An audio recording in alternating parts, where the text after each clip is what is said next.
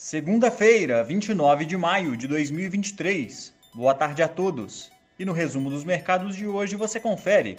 O Ibovespa caiu 0,52%, fechando aos 110.333 pontos, em dia de liquidez global bastante reduzida.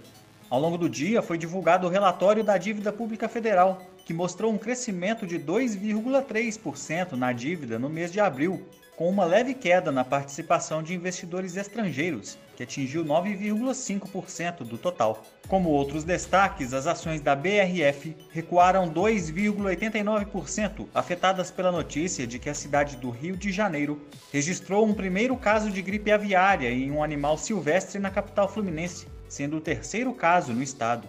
As ações da Movida fecharam em baixa de 0,63%, após a companhia anunciar que decidiu pela descontinuidade das projeções vigentes, que visava atingir um crescimento de frota em mais de 250 mil automóveis até 2025.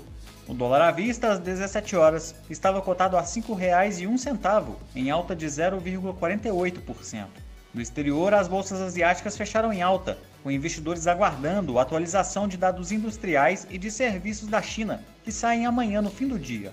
Vem crescendo na região rumores sobre possíveis novos estímulos econômicos pelo governo chinês, buscando acelerar a recuperação do crescimento do país após dados de manufatura mais fracos que o esperado.